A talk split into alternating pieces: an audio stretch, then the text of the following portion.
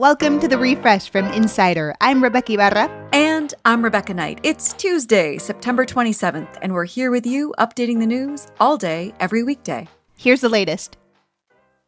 Hurricane Ian has made landfall in Cuba this morning as a Category 3 storm. It's now barreling toward the west coast of Florida, gaining speed and strength.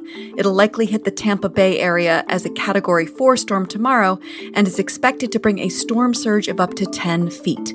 The city is considered one of the most vulnerable places in the U.S.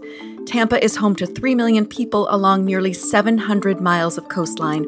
Prone to flooding even during the smallest of storms, the area hasn't taken a direct hit from a hurricane in a century. The University of Idaho is warning its employees that promoting abortion or providing contraception in some cases could result in fines, a permanent bar from state employment, even felony convictions and jail time. The move comes as the state's near total abortion ban took effect last month. The university is also telling staff to talk about abortion or contraception only when relevant and in quote neutral terms. The university said in a memo that since it's unclear how the state will enforce the law, it's urging a conservative approach. Earth's corner of the cosmos may have gotten just a little bit safer yesterday after NASA successfully crashed a spacecraft into a small asteroid about 7 million miles away. The asteroid, which was about the size of a stadium, posed no threat to Earth, but the mission was a test to see if humanity has a fighting chance if ever a deadly space rock comes hurtling toward our planet. It'll be a few more days before scientists know if the collision actually altered the asteroid's trajectory. Even still, the reaction here on Earth was downright out of this world. All right. We got it? We have impact. The LGBTQ community is celebrating in Cuba. Voters overwhelmingly approved a referendum that will allow same sex couples to legally wed and even adopt. Over 65% of voters, that's about 4 million people, voted in favor of the new law, which also expands protections for women, children, and the elderly. It's a major turning point in the country. Back in the 60s, Fidel Castro used to round up gay men and send them to labor camps. But now, the president of Cuba, Miguel Diaz Canel, says love is the law of the land. Remember that chess story we told you about where the champion walked off and forfeited the game after just one move? Well, Magnus Carlsen, a Norwegian grandmaster, is finally speaking out about the incident that rocked the chess world. He explicitly accused his opponent, American Hans Niemann, of cheating. Carlsen broke his silence in a statement on Twitter, saying Niemann's game was, quote, unusual, almost like he wasn't even concentrating. Carlsen didn't go into detail, but said he refuses to play against Niemann ever again. Niemann has admitted to some cheating, but he says that's all in the past.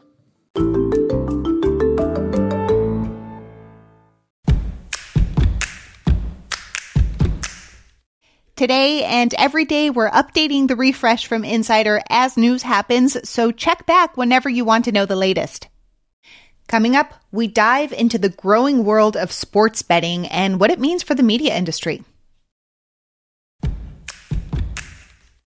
Here we go again. The federal government is set to run out of funding on Saturday, so lawmakers are scrambling to avoid a shutdown. Last night, a group of lawmakers said, let's deal with this later, preferably after the midterms. So they proposed a bill that would keep the money coming until mid December. But it's not clear whether this quick fix will pass. There's bipartisan disagreement over an energy reform backed by Senator Joe Manchin, which would make it easier to build gas pipelines. Yesterday, Texas's Attorney General found himself on the other side of the law. The Texas Tribune reports that Ken Paxton literally ran from a process server to avoid being served with a subpoena. Several nonprofits who want to help Texans pay for out of state abortions had filed a lawsuit. The server said in a federal court filing when he approached Paxton in the driveway, the AG ran inside and later escaped by running and jumping into a truck driven by his wife. Paxton is facing legal challenges over securities fraud and a whistleblower lawsuit from inside his own office. He said on Twitter that he fled over concerns for his family's safety. Water is running again in Jackson, Mississippi, but the crisis is not over. Now, the Environmental Protection Agency says it wants to work with state and local officials to rebuild its water system. The city system reached its breaking point in late August, leaving thousands without drinkable water for days. Before then, local officials issued over 300 boil water notices to its residents in just two years, including one yesterday. The EPA is threatening legal action if Jackson officials refuse federal help. Apple says it has started making its newest iPhone 14 in India as it shifts its supply chains away from China. To be clear, Apple still makes most of its phones in China, but this move is part of a shift that'll make the company less reliant on one country. Rising tensions between Washington and Beijing are a concern, and China's zero COVID policies are causing major supply disruptions for companies, including Apple. The announcement is a victory for Prime Minister Narendra Modi, whose government launched a Make in India campaign eight years ago to boost the company's manufacturing and exports. Talk about a blowout. Last night at the Women's Basketball World Cup in Australia, the U.S. scored 145 points to win against South Korea. It was a new record for the team, which currently includes 12 WNBA players. The U.S. hasn't lost a game since 2006, but 145 points in a game set a new record for the Women's Basketball World Cup. You may have noticed more ads everywhere lately for sports betting platforms. No, it's not all in your head. Sports betting has been taking over parts of the US media industry. And Insider's Ashley Rodriguez, who writes about TV and the media, says we're in a pivotal time right now and it's only just the beginning. So there are sort of two big things that have been happening over the last few years.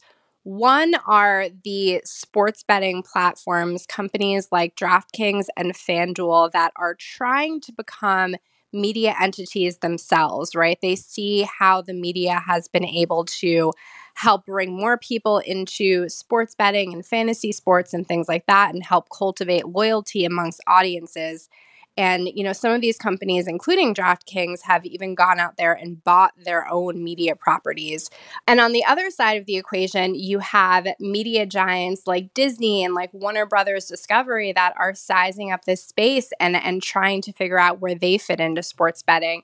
And so Disney most recently has said that it's out there looking for a sports betting partner reports have put the potential value of a deal with Disney at $3 billion, which would be massive for this space. Tell us a little bit about the incentives and, and the risks in operating this way for the media companies. Yeah. So, for a media company like Disney, I think that's a great example of the risk because Disney is known for being, you know, a really family friendly brand.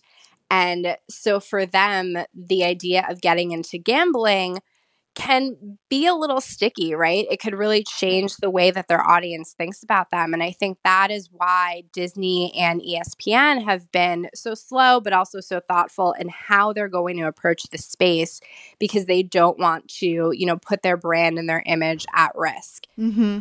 You write that there was a shift a few years ago when US regulators turned in favor of the industry rather than viewing it as a vice. What happened then? That's right. So this all really goes back to 2018 when the Supreme Court overruled what was then called PASPA. And so what this did is that it opened the door for states to legalize sports betting.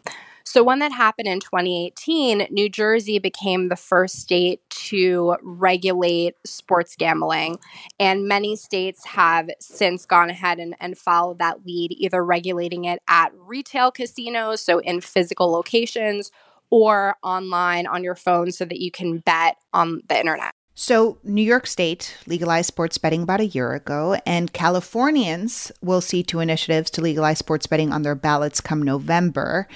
So let's focus on New York right now. What has changed since the state legalized sports betting? Sports betting in New York has been absolutely massive. When sports betting started in New York, you know, New York is a really expensive market to compete in. They're taking a lot of tax revenue from these betting companies. So only a handful of companies were actually been given licenses and were able to enter this market. And even still, with a so, sort of a smaller consideration set that you may see in some other states, the growth here has just been tremendous given the population and, and the, the sort of this media focused market that New York is.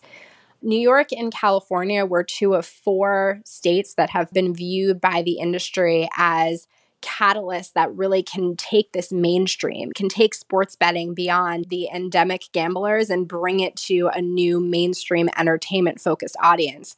So certainly now that, you know, betting is up and running and has been in New York, all eyes are looking at California. Does this mark also just a shift in our culture and how we see the sports betting industry, you know, instead of a vice, a legitimate money maker? Oh yes, I would say absolutely that shift is happening. I mean, I it, we're seeing it both in the way that sports betting odds and data is now shown on your TV screen sometimes as you're watching a game, right? It's perpetuated the actual event of consuming sports itself and it's changing that experience for us. Mm-hmm.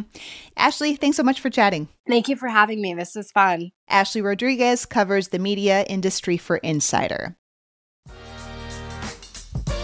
Make sure to follow the refresh from Insider on Apple Podcasts, Spotify, or wherever you listen to podcasts. And please leave us a rating and review. It helps other people discover the show. You can also just tell your smart speaker to play the Refresh from Insider podcast. I'm Rebeca Ibarra. And I'm Rebecca Knight, in for Dave Smith. Talk to you soon.